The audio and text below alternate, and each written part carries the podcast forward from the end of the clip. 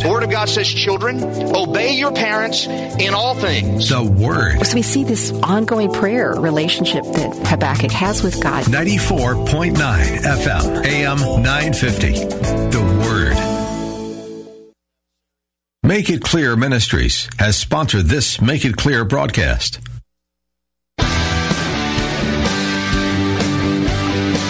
Are you looking for truth from God's Word that you can understand and apply to your life? You'll find it today on Make It Clear with Dr. Stan Ponz, Bible teacher and president of Florida Bible College in beautiful Orlando. Listen now as Stan makes it clear. Number two, then comes, after you have these riches, God has a very unique way then to test you. That's why in Psalm 62 it says, If riches increase, and they will, from time to time, remember, he abased and abound, it was an ebb and flow. If, and they will, riches increase, don't set your heart upon them. So here's what you do. When God decides to bless you with some increased riches, he's now testing you. So what you're going to do now is you're going to say, Lord, I know you gave me the ability to get this, whether through relatives, connections, bonuses, hard work, the strength to work hard, smart hard, whatever. I got this. But now, Lord, now you're going to test me. What am I going to do with this? Am I going to be willing to say, I'm content, I rejoice, but I'm content what I have. This is more than what I actually needed. So I am now dedicating it to you. Now, dedicating that to the Lord could come in many different facets. It doesn't mean you have to, as soon as you get it, give it all away. But it does mean as soon as you get it, don't own it. That's the point. The second is you need to see the needs of others. Often, when God gives you things, it is to help to advance His kingdom. It's made up of the needs of other people that need to see an eternal perspective. All right, so then what happens after you're tested? Number three, poverty can come in. And now poverty is also relative. Poverty means I have one penny less today than I had yesterday, so there's a degree of poverty. Now notice this, if God can also give you the power to get wealth, look in Job 121. At least this is a principle for Job, and I think it works for us today. It says the Lord gave and the Lord what? Has taken away. Blessed be the name of the Lord. So it implies that God will take it away. Now, when he takes it away, that means God is sovereign. He is in control of everything we can't control, including our resources. Now, what would be some reasons or why he would take it away? Let me give you three. Number one, uh, unwise choices. Sometimes God gives us this, he gave us the ability to get it, but we are in poverty because we made wrong choices. We decided not to work to get more. We decided to live off what we had. We bought things that were uh, with, without a good uh, re, um, research on it, so we got a, a, poor product when we bought it. So any way we do it, we spend it on consumable stuff that's gone. You know, we supersize all of our soda all the time, and now we wonder why we don't have any money. Families are financially stressed right now. They're so financially stressed. It could be that they had plenty of money, but they spent it at all the Burger Kings, and so the Burger King managers and owners are driving your Mercedes, if you know what I'm trying to say. So it's unwise choices. Third is sacrificial giving. Some had a lot of money, but they were led of God. Not everybody is doing this, but some are, are led to give it away. I'm thinking of a man who happened to be England's greatest cricket player back in the 1800s. He was famous. He gets saved, and he says, You know what? There are starving, lost people in Africa, and I not just want to give them money, what I want to is I want to reach them. So he says, I want to surrender myself to the Lord to become a missionary to those that are in Africa. In those days, they went to Africa. Today, you can go to Japan, China, you can go back to America, you can go anywhere in the world. But the purpose is to reach them. He then chose to give away all of his money. Now, here was his reason. He said if he didn't give it away, it was because the money and what he had was too great of a temptation for him. And it became a weight for him. So he said, if I can give that away, it then will leave me in a position, here it is, where I have to now depend upon God and not my ability to get more money through my athletic ability or the money that I have through an inheritance from a very wealthy father. I now have to totally abandon myself to God because I knew that when I'm alone with God, that built my relationship. And I'm not giving you that principle that everybody should do that. The concept, though, is whatever it is, you have abandoned yourself to the Lord with a lot or with a little. And so poverty can come. So sacrificial giving. And here's the third way that poverty can come. And we're going to call that just an act of God. This is way beyond you. You had, you had nothing to do with this. You're living holy before God. You're doing what you can. God gives you something, but something happens that you could not control. He takes away the money. He takes away the resources. He burns your house down, steals your car. Kids, your, your iPod is gone. Someone smashed and dropped your, your cell phone and your parents can't replace that again. Mom and dad, they downsized on your job. You lost your job. The economy goes south. You that are in sales, you can't make up for it. You've done everything you can. You've lived righteous. You worked hard. You were honest. You, were, you had integrity. But God said, I'm now going to test you through some poverty. What will you do? Look, back to the verse. Lord gave, the Lord take away. But the last part of that is the key. What did he say? Everybody say it with me. Blessed be the name of the Lord. A lot of times, what we want to do is read it this way. We, we want to read it this way The Lord gave, blessed be the name of the Lord. Are y'all with me on that? Maybe it ought to be, hey, the Lord took it away. Blessed be the name of the Lord, you know? And by the way, sometimes if He does take it away, it might be blessed. Number four, then, what comes? Which I think is really the root of it all. It's a full cycle thing. So we get the riches, we're tested, we have poverty, now we develop faith. Has God not chosen the poor of this world to be rich in faith? And the answer is yes. It's not rich in money, it's rich in faith. Now, I'm not talking about the name and claim it kind of junk, that prosperity gospel. Lord, you gave me more faith so I could trust you to give me more money. No, it's, Lord, you gave me more faith so I can rejoice and be content with having less. That's the direction God wants us to go. Then, when He bountifully gives all this stuff to us, then we don't become its slave. We become a manager of it for His glory. So, what should we do? We should set our affections on God, not on things on the earth. We should develop our prayer life. So, it's, remember, prayer is not asking God so much as it is developing an intimate relationship with Him through communicating with Him. So, what are three kind of circumstances that could come into my life now? Those are things I can control, and I do. I'm still about contentment. There are things that are going to come into my life I can control, and I do. If there's a television program that comes on and you shouldn't watch it, shut it off. You can, you can change, you can make choices, is what we're saying. So there are things you can control and do. Number two, there are things that I can control and I don't. And we would call that laziness. If you can change a situation to make it better for you, then do it. Now, where do I get that in the Bible? The Bible says God gave me power to get well, so He gave me the ability to make changes. And so, there, therefore, I should.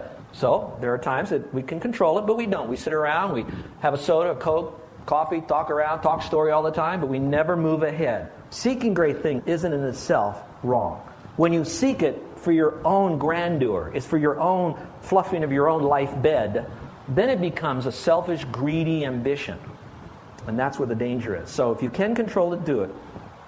Then there are those who can control it and they don't, and they have problems. And then there are number three, there are things in life that you can't control. There's going to be a lot of those things that you really can't control, and life is going to throw you a real curveball. Those are uncontrollable circumstances in our life, and that's where we need to have contentment. And I always like to say that there are circumstances in our life that we have to adapt to, and sometimes there are also people that we have to adapt to also. That's why it says that we should be, as much as possible, live peaceably with all men. So let's give deep lesson number two. Contentment comes from learning to adapt to circumstances and people, or change. Circumstances change, people change. Many years ago, I had a young man who I led to the Lord, who God has blessed intellectually, educationally, academically. God has opened up doors. He was a Hispanic from Mexico that was in San Antonio. And I remember meeting him in a tiny little, little no pictures on the wall, dirty office, big old stogie in his mouth, fresh out of law school. And he says, Tell me about this Jesus guy you always talk about. So I told him all about how God loved him. Jesus died, rose again by faith alone. He could have everlasting life. We had a lot of talk story times. Finally, he came to faith. Then we started discipling him. He then got a hunger for the word, decided to make, uh, he wanted to be a person of law and grace, he called it. I want to be, I want to know the law, the best of the law could be known by a man. And he says, but I also want to know grace, the best that a man can know grace. I want to be a man of law and grace. God began to use him, open up doors. He was used then in ministry with his wisdom for legal issues as well as just wise counsel because he was a man of the book. They then saw him. He was hired at Pepperdine University as the number one professor in universal law found a, a man that himself was a, a very extremely wealthy um, Mexican, Hispanic, had his own Learjet, would fly him from Los Angeles.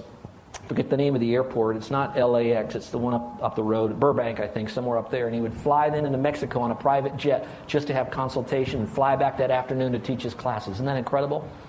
This man taught me a lot about living a separated life for the Lord, knowing how you can succeed in the world of law and still not have to compromise. He was a man that had a personality like the majority of you that changed to one a sweet, soft, tender, humble spirit, and he just let truth be his voice, the loudness of it. And here's the one truth he gave. Gave me many, but here's one that fits this. He says, Stan, he says, I have learned as a law professor dealing with all sorts of conflict. And by the way, Pepperdine has a whole institution on mediation and it trains a lot. And he said, There's one thing that I've learned. There's only one thing in life that seems to be constant. And I'm listening. What is that? What is that one thing that's constant? He said, change. You think about that. There's always going to be things changing, and we need to learn to adopt, adapt to it. Now, number three, because we're having to learn to, to you know, avoid comparisons, adapt to change. The question now is, how do I do this? Number three is our answer.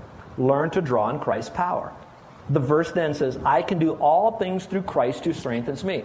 Years ago, when I was in Bible college, people were getting their names with the gold on their Bibles. How many of you have your name gold on your Bible? Anybody do that? Okay. Then they got real, they thought, I'm going to put my life verse down there. And they put their life verse. Some had Proverbs 3, 5, and 6. Others had John 3, 16. A lot of people had this verse here, Philippians chapter 4, verse 13. I can do all things through Christ who strengthens me. Now, it is true you can do all things. Now, that doesn't mean you can uh, uh, fly, you know. It doesn't mean you can bound over buildings like Superman, but it does mean you can do all things. Now, you can take that and say, I can do all godly things through Christ. But if you want to be a good student of the Word, that passage is written in the context of I can do all things for contentment through Christ. I can be content in this world. I don't have to have what other people have. I don't have to have more. I don't have to have people like me. I can have a handle on my greed and my ungodly ambition, and I can be content. That's what I can do in Christ. So, those of you that are saying, Stan, you gave a lot of great principles, but I don't know that I can live that way. And here's my frank answer to you folks you can't, I can't, we can't, but He can through us. And that's why we depend upon His power to do that. We can't be this content without His help to get through this.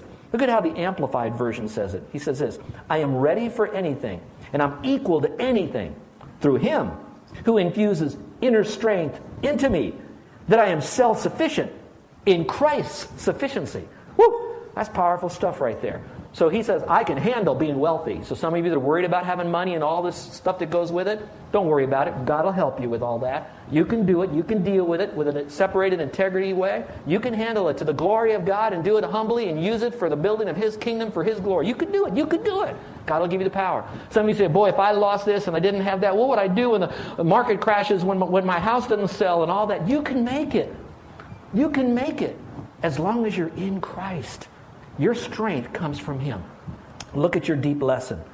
Problems come into my life so I can learn contentment through prayer. Now, again, it's not just asking Him to get you out of the problem, it's building a relationship that He is there with you through all of these. and now, number four learn to depend on God to meet your needs.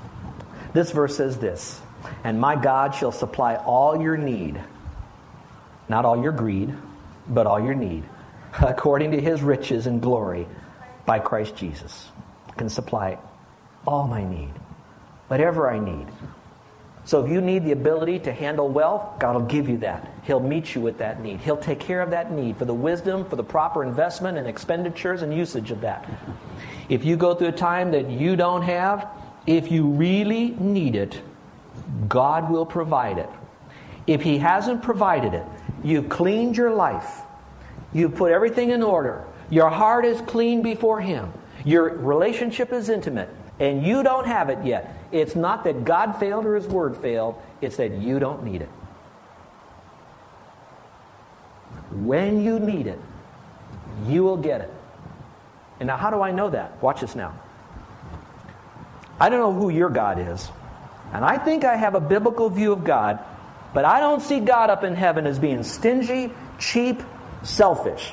I see a God in heaven who is, yea, a benevolent Father, who himself, at a core value, is that he is a giver because he gave his Son on the cross for me, who doesn't even deserve eternal life nor his Son. So he's a giver. So if he doesn't give me at that point, I don't need it yet. So now I can have contentment. I can do what Paul did rejoice greatly because God is at the very center of my life. The people that have a problem with contentment are the people that really have a problem with God. That's pretty heavy duty, I know. But if you look at that, that's it. I, I, can I give you my opinion? If, I if you were to ask me what are the three main sins or, or, or, or, or roots of problems that people have, in my opinion now, other than unbelief, which is kind of, I think, the root of all of that, I think it's going to be moral impurity believing that they have to have that lifestyle because they don't, they're not satisfied with the love of God and the sufficiency of God. Number two, I think it's going to be bitterness because they need to have people do things for them and they don't feel like life is fair because they don't have a confidence in the sovereignty of God. Watch this. And number three, I think it revolves somewhere with greed, moral impurity, bitterness, and greed. And I think if I talk to people that are struggling, I think a lot of their problems, if I'm going to try to find out what might be their root problem, not their surface problem, but their root problem, I think I could get it back to moral impurity, bitterness, greed. Now, see how my fingers kind of go to the center of the palm of my hand? At the very center of this problem, the root of that, the root of those roots, is going to be unbelief. And remember, it's not belief in myself. You have a lot of cyber, cyber, cyber, cyber psychonetics or whatever it's called. Watch this now. It's the belief in a sovereign God who loves you and me so much. And he says, I love you. You are a king's kid. You are a son, a child of God. I am your father. My reputation is on how I will take care of you. So don't chase after a world system. That's going to only get you messed up. Let me take care of you. Be content in me. Believe it and be satisfied. So, the things you can control, control. The things you should control, control. The things you can't control, rest in God. He's going to be there for you. Here's your deep lesson number four God meets all my genuine needs. God meets all my genuine needs.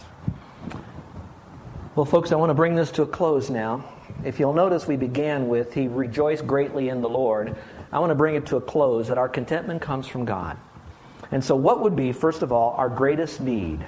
Our greatest need is going to be our sins forgiven a wonderful home in heaven, that's kind of a byproduct. It's not like you get this so you get a home in heaven. The home in heaven is kind of like a byproduct of the results of you trusting Christ. When you trust Christ, here's what happens you have an intimate relationship with Almighty God, who is your Father. And because of that, He provides for you in this life, and then He'll provide for you in the next life, which is your home in heaven. But the reason He can do that is because He has given you eternal life, His Son. He that has the Son has everlasting life. And you need the Son. You don't need it by being good or joining a church. You can't pay your way to get the Son in your life, S O N. You have to say, Lord, I am bankrupt. I messed up my life. In fact, I've learned that I got a lot of sin issues out there, but I know why they're there. It's because my heart's not right. And I need to have a new heart. And I know to get that new heart, it's got to start with that juncture of faith.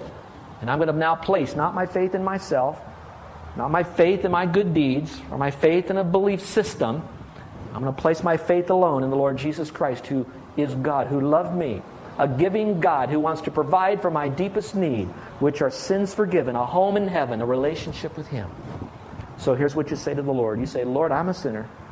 I messed it all up, but I know I messed it all up because I don't have the power to do anything else but mess up. And some days are better days than others, but when it's all done, it's not he who, win, he who dies with the most toys wins. It's he who dies is dead. And you're in hell. And he says, I want to go to heaven. So would you simply say, Lord, I know I'm a sinner. I'm separated from you. I believe that Jesus died and he rose again. And without any good works, but by faith alone, I'm trusting in you to be the forgiver of my sins.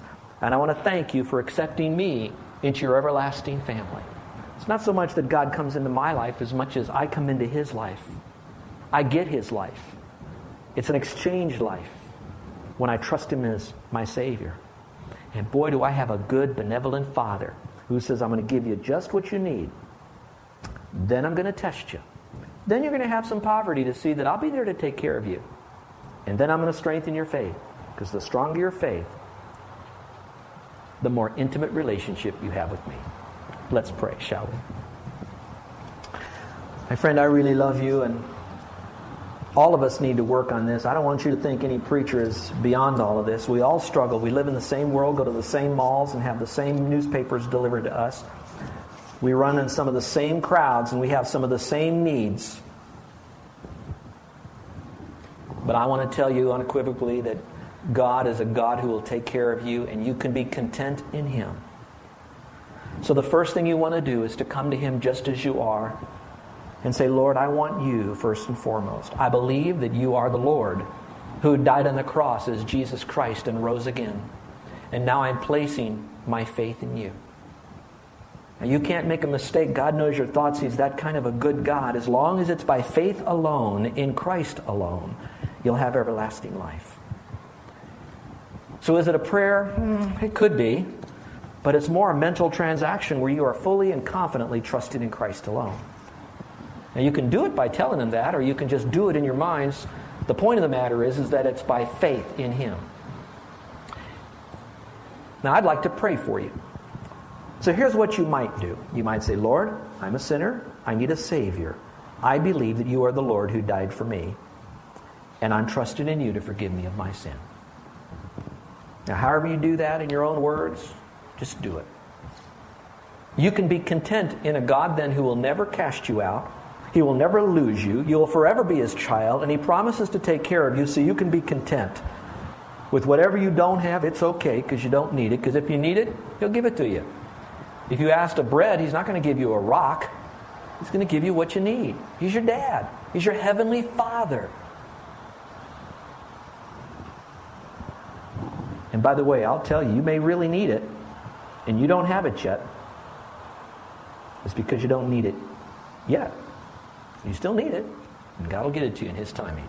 Today, you're going to receive Jesus Christ as your Savior by faith. Now, me praying for you won't save you, raising your hand won't save you. But you trusting Christ does. Is there anyone in here today that's trusting Christ as your Savior today? Christians, how about you? Are you ready to learn to be content? How many of you would like to have prayer because you want to learn to avoid comparisons? What other have? Those of you who are single can say, I'm so lonely. I wish I had a mate. I wish I had a mate like so and so has one. Why did they get one? they live such a weird life, and I'm trying to live so right, and I'm so alone. You'll never have a better mate than the Lord. And at the right time, God will bring you the right one. When that right one becomes the right one for you. How many of you would like to have prayer because you, need you need to adapt to change more? You need to be flexible when you have it and when you don't. And you've been kind of just trying to keep everything all balanced, all the books all balanced, and you have a standard that you've set up. And you need to have prayer that you're just going to say, Lord, when I have it, I praise you. When I don't have it, it's okay. I'm learning how to have a lot, and I'm learning how to have a little. But it doesn't really matter because I'm learning about you. And you'd like for me to pray for you.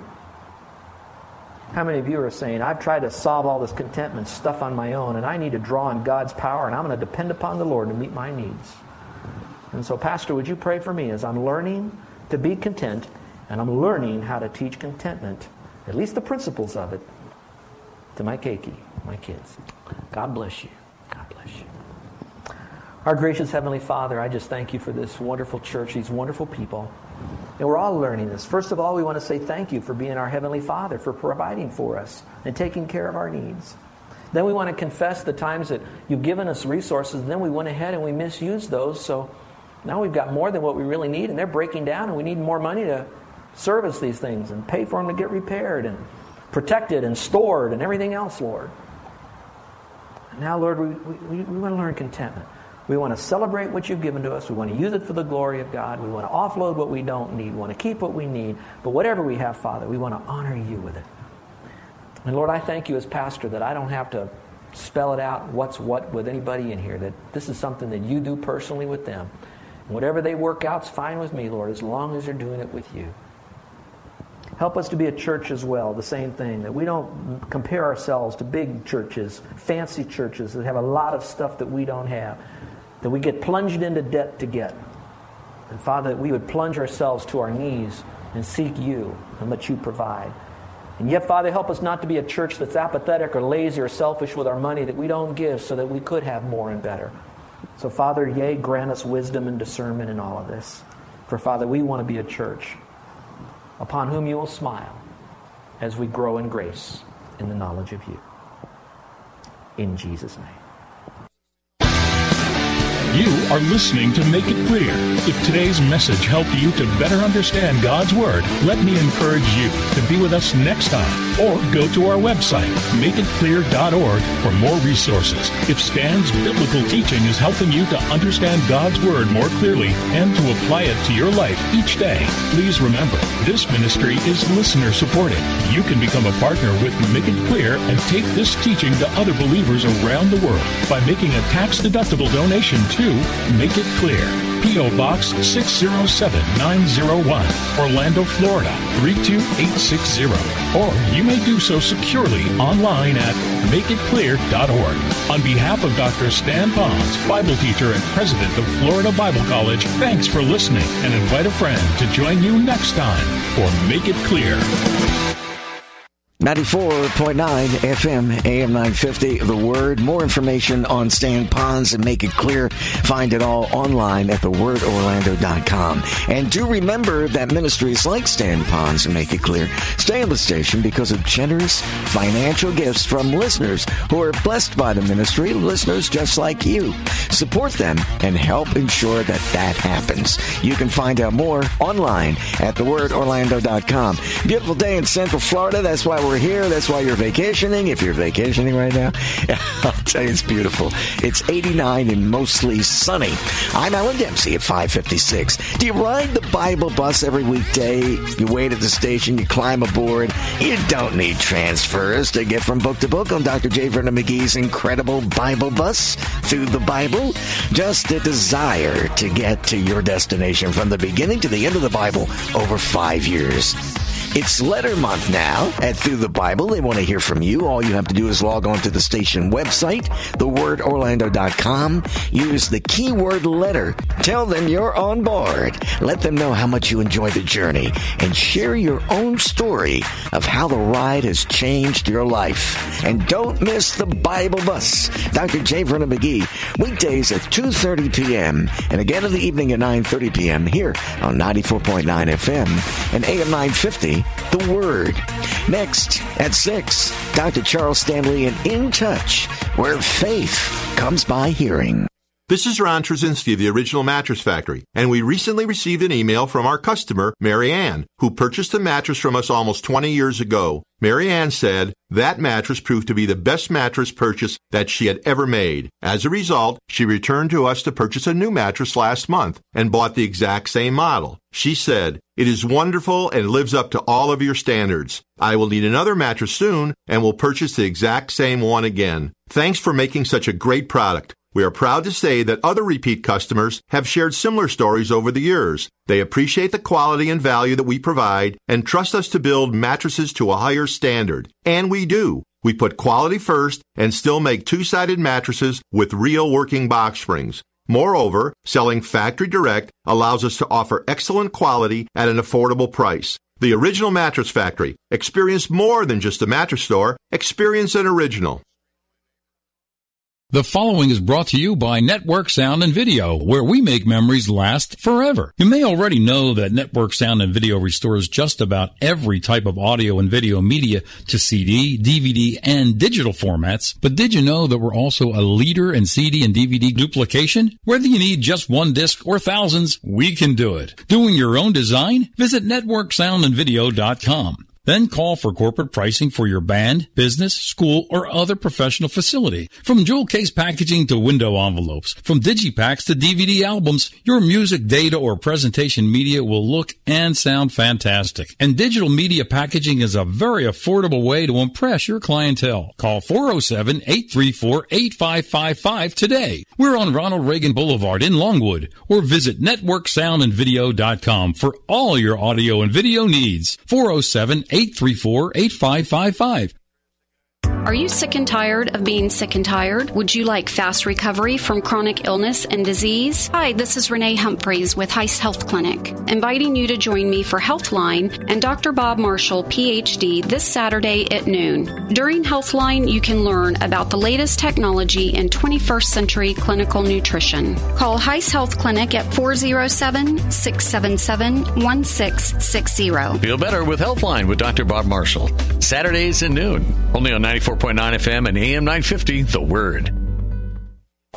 Now is the time to get your roof fixed, and here is the deal. Half price roof vouchers. No catch, no kidding. We have a limited number of half price roof vouchers if your roof has a replacement value of over $10,000. Call 407 618 1760 to find out more. Call 407 618 1760 now to buy your half price roof voucher if your roof has a replacement value of over $10,000. Half price roof vouchers. No catch, no kidding. Call 407 618